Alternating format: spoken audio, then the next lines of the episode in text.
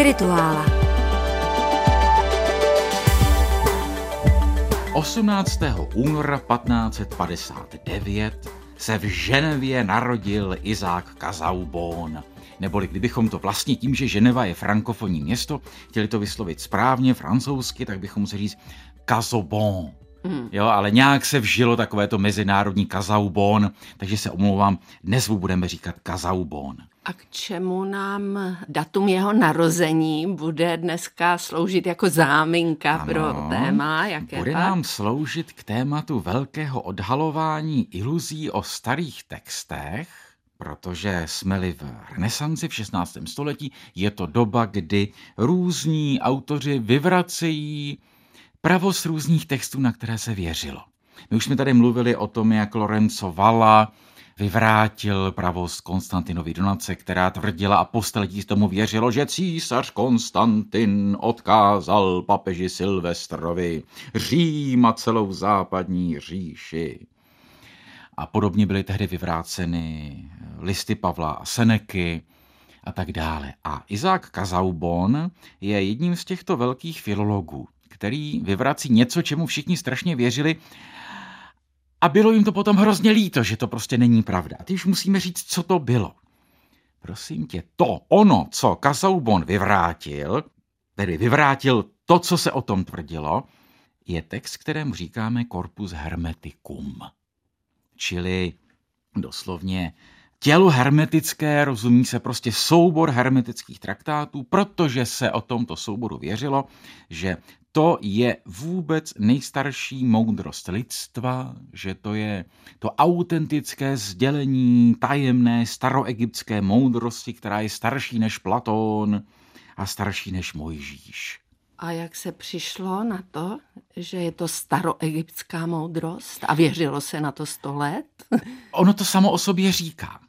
Jo, že jedna věc, prostě otevřeme nějaký text, Nino to platí i dneska. Jo, vždycky, teda obecně, když je na obálce knihy napsáno, že to je staroegyptská moudrost, nebo jakákoliv jiná jako tajná moudrost, tak rovnou už budeme skeptičtí a podíváme se, kdo to vydal, kdo to přeložil, jak je to komentováno, jestli je k tomu skutečně výklad, poznámky, datace, a nebo si si tam jako na začátku říká, odhalujeme vám bu tajemnou, ezoterickou, jo, mm-hmm. jakékoliv verzi. Jo, prostě majské, katolické, egyptské, řecké, cokoliv, to je úplně jedno. No a filologové jsou tady od toho, aby rozpoznali, ze kdy texty skutečně jsou. Filologové jsou ti, kteří důkladně znají ten jazyk, kterým se zabývají, vědí, jak se vyvíjel, jaké jsou v něm pojmy, jak se taky ty jazyky vyvíjely gramaticky. Jo, to, že řečtina, a my tady budeme mluvit o takzvaně staroegyptských textech, které jsou z Egypta, ale máme je dochovány v řečtině. A ta řečtina, jak víme, se za ty tři tisíce let nesmírně posouvala. My jsme tady mnohokrát vlastně dělali takový ten vtípek, že jsem tě nechal přečíst nějaký starořecký text jak to vyslovujete dneska. A ty jsi z toho byla obvykle taková celá, jak bychom to řekli, rozvrkočena. No a Kazaubon prostě pravil, no, přátelé, ono se to tváří jako text, tedy do řečtiny přeložený, ale ze staré egyptštiny, ale pojmy a stav té řečtiny a stylistika a to všechno prostě ukazuje, že to je naopak až z doby našeho letopočtu, Odhadl to na nějaké první až druhé století našeho letopočtu, takže žádný starý Egypt. Já jsem si taky musela udělat jazykový pořádek a sice odlišit hermeneutiku od hermetiky. Tam je mm-hmm. v tom názvu corpus hermeticum, mm-hmm. tak jsem si říkala, tak o co tady jde. A tak možná, že hermeneutika mm-hmm. je to poznání vědecké tak. Akademické, zkoumavé nějakými vědeckými metodami a hermetika bere do hry to, co je skryté, co nemůžeme jakoby vyskoumat, ale bere to, si představuju, jako, že počítá s tím transcendentním mm-hmm. a nazírá nějak to, co je ještě zatím. Je to tak? Je a není. Takhle, Obecně platí to, co si řekla, to znamená hermeneutika je vlastně vědecká metoda rozumění starým nebo jakýmkoliv jiným, ale hlavně prostě starým textům. Tlumočení, to znamená rozumění kontextu, proč je to tam, co znamenají ty pojmy, jaké mají pozadí. Jo, to od čeho jsou filologové a historikové kultury. Ne, že by to nemohli být hlupáci, nebo ne, že by se nemohli mílit, taky se často mílí. Jo? Ale snaží se postupovat vědecky. Kdežto hermetika je odvozena od, tam to je hermeneo, tlumočím, kdežto tady je to od boha Herma. Mm-hmm. Ale bůh Hermes je přece řecký bůh a má na helmě křídílka a na opáncích ano, křídílka. Ano, ano, správně. A jak se dostal do Egypta? Velmi snadno. Takhle jednak bychom řekli, když má křídílka, tak tam doletěl. Ale vážně. Řecký bůh Hermes má celou řadu funkcí. On je bohem obchodu, cestování, komunikace, také zlodějů konec konců, vymýšlení, lží, jo, to všechno je prostě Hermes. A také je to posel bohů. Také je to ten, který tlumočí mezi nebem a zemí. U Homera mnohokrát, když chtějí něco sdělit, tak pošlou Herma zvlášť něco nepříjemného, takže když se člověku zjeví Hermes, má se bát, co to bude. A v Egyptě existoval bůh jménem Thoft, neboli Tchot, ono to má řadu variant, jak se to vyslovuje, budeme tedy používat třeba to Thoft. A to je Bůh, který se mu trochu podobá těmi funkcemi, protože to je Bůh moudrosti, vzdělání, vynálezce písma, řemesel a tak dále. A řekové počínaje historikem Herodotem, který sám strávil poměrně mnoho času v Egyptě a velkou část své historie, čili toho vůbec prvního spisu o dějinách, věnoval vlastně popisu Egypta. A Herodotos tedy začal to, čemu říkáme dneska interpretácio Gréka.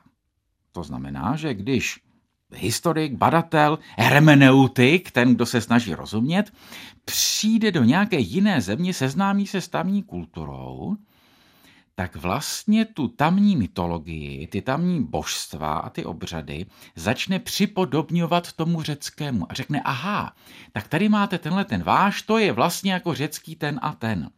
A tohle řekové udělali vlastně s římským panteonem, nebo etruským panteonem přesněji, takže potom vznikly ty identifikace, že Zeus rovná se Jupiter a podobně. A to se potom dělalo, když nějací vlastně misionáři ve středověku přišli k starým Slovanům a dozvíli se, že je tam nějaký Perun a nějaký Svantovít a říkali, aha, takže Perun to je vlastně jako Zeus. Hmm. Jo, takové to, že to všechno se jako narazí na to řecké kopito, tak říkají, což je svůdné, ale někdy klamavé. A přesně tohle to oni udělali s tím egyptským. Počínaje už Herodotem a třeba Plutarchos, o kterém jsme tady mluvili, když píše mnohem později spis o Isidě a Osiridovi, tak říká, no to se zase vlastně ta božstva v tom mýtu, to znamená Isis, Osiris, Anubis a další, ti se podobají Apolonovi, Dionysovi a tak dále a tak dále.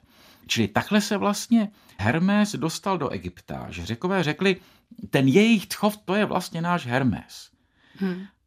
A zároveň to ještě souvisí s nejenom tou interpretací o Gréka, ale i s vývojem samotné duchovnosti, jak egyptské, tak řecké. Protože řekové vždycky vůči tomu Egyptu měli takový jako vztah velmi uctivý, říkali, jo, jsou to sice barbaři, ale tady je něco staršího než my. Oni se vždycky do Egypta jako velmi vážili, snažili se mu nějak rozumět. A potom, když Alexandr Makedonský dobil Egypt, založil tam město, Alexandrii. Alexandrii, přesně. přesně tak, přesně tak, ve kterém ta řečtina byla komunikačním jazykem, kterým mluvili jak tamní řekové, tak tamní egyptiané, tak tamní židé a všechny další národy, které tam žili. Představme si Londýn, jo, nebo Manhattan, něco takového. A i ta egyptská duchovnost vlastně nějakým způsobem se vyvíjela v kontaktu s tím řeckým a v jisté fázi vznikají texty, které říkají sami o sobě. My jsme vlastně staroegyptské, ale jsou v kontextu toho řeckého. A to je to, čemu říkáme to corpus hermeticum. Já myslím, že tady nastal pravý čas na první ukázku, Čili ještě technicky je to prostě soubor 17 traktátů, různé délky, většinou probě dialogů, které vede buď to sám Hermes nebo Litchoft, Asklepios a další prostě božstva nebo takové prostě polobožské postavy a vysvětlují principy světa, vysvětlují prostě, jak duchovní svět funguje. A v jednom z těch traktátů se právě mluví o tom, že to je egyptské a nikoli v řecké. Nakolik je tedy v tvé moci králi a v tvé moci je vše, zachovej tento spis nepřeložený, aby se takto důležitá mystéria nedostala k řekům a aby se v důsledku nabubřelého vyjadřování řeků se vší jeho rozplizlostí a jakoby vyfintěností nepřišla vniveč vznešenost, hutnost a působivost slovního vyjadřování našeho. Spisy řeku můj králi zavádějí totiž samé novoty a jsou působivé tak na nejvýše ve svém dokazování, a taková je řecká filozofie, šumění racionálních proslovů. Čekala jsem, že to bude v nějakém velmi archaickém překladu, ale to má vtip a je to překrásný překlad, vzhledem k tomu, že ten text je o tom překládání, tak eh, mě napadá, co to je za překlad, který to tak je hezky překlad se Radka říká. Chlupa. My máme v češtině tu výhodu, že máme celý ten soubor, celé to korpus hermeticum přeložené a udělal to kolega Radek Chlup, který konec konců taky už vystupoval ve druhé části Vltavské spirituály k různým tématům a on se tou řeštinou zabývá dlouhodobě a patří k těm, kteří říkají, ano, ty texty jsou zajisté obtížné archaické, ale to neznamená, že by nemohly být tlumočeny jazykem, který nebude zbytečně archaický a zbytečně komplikovaný. Hm, Na čímž popírá, co je tady řečeno. Ano, ale já jsem schválně vybral tenhle úryvek, který říká to, co není pravda, protože úryvek říká, toto je egyptsky, hlavně to nepřekládejte do řečtiny, aby tomu někdo nerozuměl. Ale je to samozřejmě od počátku řecky. A Nino, to je vlastně vtip, nebo nechtěný vtip vší té komerční ezoterické literatury dnešní, která říká, pozor, toto jsou velká tajemství. No, když to máte na obálce, když to máte za bílého knihkupectví, jaké je to pro boha tajemství? Jo, to je, jak bychom řekli, to je biznisová strategie. Říká, pozor, toto je egyptské. Jo? Ale pozor, pokud, zase ještě dvojnásobně pozor, pokud my řekneme, je to sice podvod, není to žádná staroegyptská moudrost, je to až vlastně novoplatonismus řecký v té Alexandrii. To neznamená, že by ty texty nebyly zajímavé. Jo? A Že kdo to reálně napsal teda? Hele, to nevíme. Tohle to, nevíme. tohle to nevíme. Říkám, tváří se to, že si vypráví Asklepios a Tchoft. Tam bylo použito to tat, což je mm-hmm. to tež. Tchoft, Thot, tat, stále ten týž bůh moudrosti. Takže reálně ty autory neznáme. A tady vděčně tedy čerpám ze studie Radka Chlupa. Řada různých badatelů spekuluje o prostředí, ve kterém to vzniklo. Někteří říkají, že to je vlastně vliv ještě jako staroorientální, Eh, někteří říkají, že to vzniklo v prostředí židovském v Alexandrii, protože některé ty mýty o stvoření světa se velmi podobají genezi, Jo, ale zároveň to potom bylo velmi rychle vyvráceno, protože ano, ti autoři znali genezi bez pochyby, jo, v tom řeckém překladu, protože v té Alexandrii že jo, byla ta velká židovská komunita, ale použili si ji po svém. Nebo zda je to čistě řecké, nebo za to opravdu vzniklo v prostředí egyptských kněží. Radek Chlup, myslím, velmi moudře říká, že se to nedá takto jednoduše rozlišit a není to to, o co se jedná.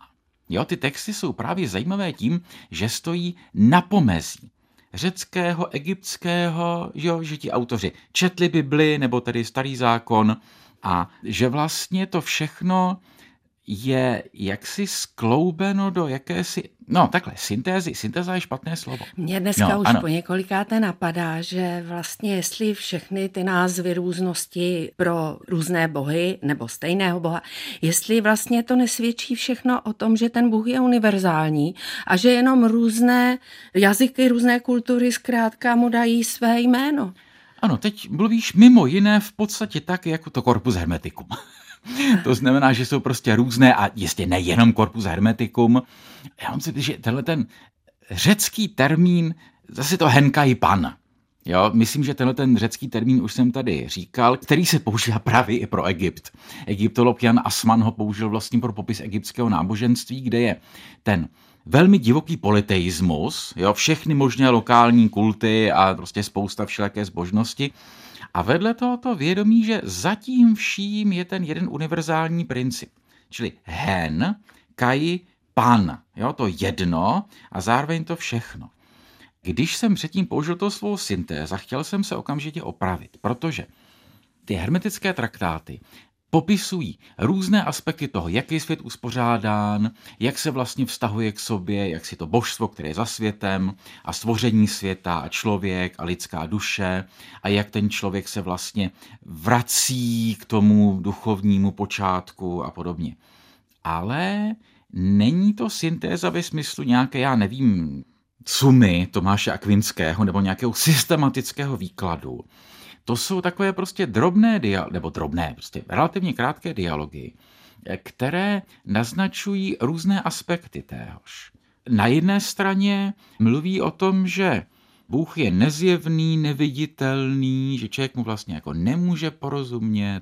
A na druhé straně je tam, že je ale přece tady všude a kdo není úplně blbej, tak ho přece musí všude vidět. Možná chceš říci, Bůh je neviditelný. Nerouhej se. Kdo je zjevnější než on? Právě proto všechno stvořil, abys ho prostřednictvím všeho viděl. Toto je boží dobro a v tom spočívá boží dokonalost. V tom, že se prostřednictvím všeho zjevuje. Nic totiž není neviditelné, ani žádná z netělesných věcí. Mysl se nechává spatřovat v myšlení, Bůh v tvoření. Zde končíme zjevení, třikrát největší. To ostatní si domysli podobným způsobem podle sebe a nebudeš oklamán. Tady je několik zajímavých slov v tom závěru. To ostatní si domysli podle sebe. Čili to nikdy není ten kompletní výklad, jak to celé je, je to naznačení. Jo, je to takový ten motiv, něco ti napovíme, ale ty sám musíš přemýšlet. Proto říkám, že to není taková ta tvrdá filozofie ani teologie, která ti to všechno vysvětlí do toho posledního okamžiku. Ten text je vlastně má vést k nějaké iniciaci. A ještě vlastně k tomu původnímu pojmu hermeneutika versus hermetika, jak jsme to na začátku vyložili. Ano, hermeneutika je to, co chce být vědecké, snaží se být vědecké a hermetika jsou vlastně tyhle ty texty starověké a na ně potom navazující texty renesanční a ještě úplně třeba i moderní, které vycházejí z toho, že tohle, byť to není staroegyptské, ale je to vyjádření nějaké prastaré moudrosti a hermetismus, že jakoby hraničí už v podstatě s okultismem, jo? nebo že patří do toho kontextu ezotericko-okultního. No ale on je to trošku složitější v tom, že jednak díky čtení těchto těch hermetických textů potom v renesanci vzniká věda, velké téma Neubauerovské, třeba se k tomu ještě dostaneme, a jednak ona i ta hermeneutika, jo, čili to naše vědecké zkoumání textů, tak jak ji vlastně definují autoři, jako je Paul Ricoeur a jako je Gadamer a další, vždycky taky má ten aspekt toho subjektivního a intuitivního. To, že jasně máme co nejlépe poznat charakter toho jazyka a původ těch pojmů a to všechno, ale zároveň vždycky ten hermeneus, ten tlumočník, musí do toho vložit něco ze své osobnosti, něco, nebo takhle, musí. On ze do toho chtě nechtě, ze své zkušenosti, spíše. tak přesně, mm-hmm. přesně. Jo? On do toho chtě nechtě vkládá Jo, to je takzvaný hermeneutický kruh, že do toho prostě vkládá něco z toho, co už zná předtím. To znamená, žádný výklad textu není striktně objektivní. Vždycky člověk vychází z toho prostě, kdo on je, čím prošel, jaké má vzdělání, co v tom textu vidí a co v něm nevidí. To jako výsostným materiálem vší hermeneutiky je samozřejmě Bible v křesťanské tradici kde tolik různých skupin lidí, generací, církví prostě vidělo tolik různých věcí, protože v tom hledali různé věci ze svého předporozumění. Čili to hermeneutické taky má v sobě něco v úvozovkách hermetického, to umění toho tlumočení. A Hermes, jak jsme říkali, je to ten s těma křídlkama, ale současně ten, kdo tlumočí mezi nebem a zemí. Hmm. Ja? Ten, kdo stojí na pomezí těch světů a prostředkuje. Jo, čili to je hermetika v přeneseném slova smyslu, čili každý hermeneus, hermeneutik, a to je každý, kdo čte nějakou knihu a přepíše si svoje zážitky do čtenářského deníku. Už je vlastně jakoby trošku tím hermeneutikem a jakoby tím hermem malinko. No a potom ještě tam zazněl ten termín o třikrát největší v závěru toho textu. Což je důležité, protože to je vlastně titul toho Herma, hrdiny těchto textů. A to už není ten Hermes řecký, ale Trismegistos znamená třikrát největší řecky Trismegistos. Megistos byla vlastně taková titulatora egyptských bohů, nejvyšší, největší. A třikrát znamená, že ten úplně největší, největší jako ze všech. A současně se tam poukazuje na to, že těch hermů bylo víc. Jo, ještě v té hermetické tradici, jako by sám ten bůh Tchoft a nějací jeho potomci předkové, je několik různých variant. U různých autorů starověkých nacházíme variant, kdo ti tři hermové vlastně byli, kdy přesně žili a takové to. A jestli byli před Mojžíšem nebo až po Mojžíšovi, jo, že texty se vlastně jakoby vsazují do dějin a ti autoři starověku, ale i renesance se o to strašně hádají. To je jedna z jejich vášní, kdo byl dřív. Proč se směš? Dina se mi tady strašně usmívá. No, že si můžeme všichni domyslet podobným způsobem podle sebe a nebudeme oklamáni. To, co říkáš, je tak složité.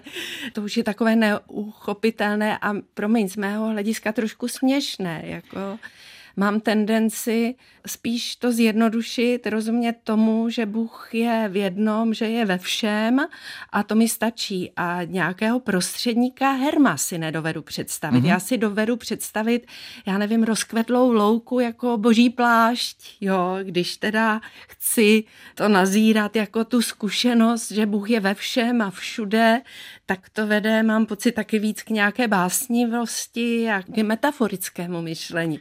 Ale ve chvíli, kdy se začnou hádat, jestli jsou tři nebo kolik, tak najednou tam mi něco brání jít za nima v tomto myšlení. Ale křesťaní dali úplně to samý v té době. Jo, jsme-li v nějakém druhém, třetím, čtvrtém století, úplně přesně to tež dělají křesťanští autoři, kteří se snaží přesně definovat podstatu Boží trojice, stráví s tím několik století, to jsme už tady taky vyprávěli, jak se v té Nice hádali.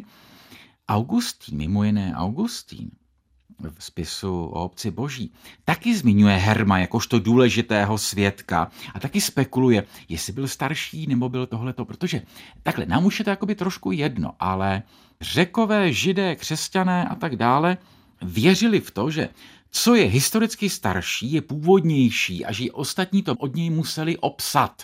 Čili to je tak velké téma těch řecko-židovsko-egyptských autorů, jestli Platón opisoval od Mojžíše, když si najdou někde schodu mezi prostě Biblí a Platónem, úplně nejtypičtěji, říká prostě, kdo byl dřív. A potom ještě, když ty mi říkáš, já nepotřebuji prostředníka, no, ale velmi často taky ti badatelé poukazují na to, že funkce toho herma jakožto tlumočníka v těch textech, toho slova, které prostředkuje mezi nebem a zemí, že se vlastně velmi podobá tomu, jak část křesťanské literatury hovoří o Ježíši Kristu. No, začátek Janova Evangelia. Na počátku bylo slovo a to slovo bylo u Boha a my jsme potom viděli jeho slávu. Jo, že ten logos, jak ho křesťané chápou, a věří, že je jaksi prostě přítomen v Ježíši Kristu, tak velmi podobně ta hermetická tradice vidí v Hermovi. A pozor, čekali bychom, že křesťané budou to vnímat negativně. Ne, oni berou Augustín, Lactantius, mnozí další, Herma jakožto svědka, který říká, není to sice přímo křesťan, ale vlastně vede nás k mystériu křesťanství někudy oklikou. Pokud mne však nutíš říci něco ještě odvážnějšího, pak pravím, že jeho bytostným určením je být vším těhotný a vše tvořit. A jako není možné, aby něco vzniklo bez stvořitele, tak ani on sám by nemohl stále být, kdyby stále vše netvořil, na nebi, ve vzduchu, na zemi, v hlubině, v celém kosmu i všude ve vesmíru, v tom, co je, i v tom, co není. Neboť v celém veškerenstvu není nic, čím by on sám nebyl. Sám je vším, co je a sám je vším, co není. Vše, co je, totiž zjevil, zatímco vše, co není, podržuje v sobě samém. Toto je Bůh, který je příliš mocný, než aby mohl být pojmenován. Toto je nezjevný, který je nadevše zjevný. Je nahlédnutelný myslí i viditelnýma očima. Je netělesný i mnohotělesný, bá spíše všetělesný. Není nic, čím by nebyl. Všechno, co je, je totiž zároveň i jím. A proto má všechna jména, neboť ta náležejí jednomu otci. A proto zároveň jméno nemá, neboť je otcem všeho. Jakou chválu mám tedy na tebe zapět? Jak mám mluvit o tobě, či se obracet k tobě? A kam se mám dívat, až tě budu velebit? Nahoru, dolů, dovnitř, ven? Vždyť s tebou se nepojí žádný způsob ani místo, ani nic jiného z toho, co je. Vše je v tobě, vše je od tebe. Vše dáváš a nic nepřijímáš. Vše totiž máš a není nic, co bys neměl. A kdy tě mám opěvovat? Nelze přece pojmout tvůj čas ani hodinu. A za co tě mám opěvovat? Za to, co jsi vytvořil, nebo za to, co jsi nevytvořil? Za to, co jsi zjevil, nebo za to, co jsi skryl? A proč tě mám opěvovat? Protože náležím sobě samému? Protože mám něco vlastního? Protože jsem někdo jiný? Vždyť ty jsi vším, čím jsem já. Ty jsi vším, co kdy dělám, ty jsi vším, co kdy říkám, neboť ty jsi vše a nic jiného není. Ty jsi i tím, co není. Jsi vším, co vzniklo, jsi tím, co nevzniklo. Jsi myslí, když myslíš, jsi otcem, když tvoříš, jsi Bohem, když působíš a jsi dobrý, když vše tvoříš.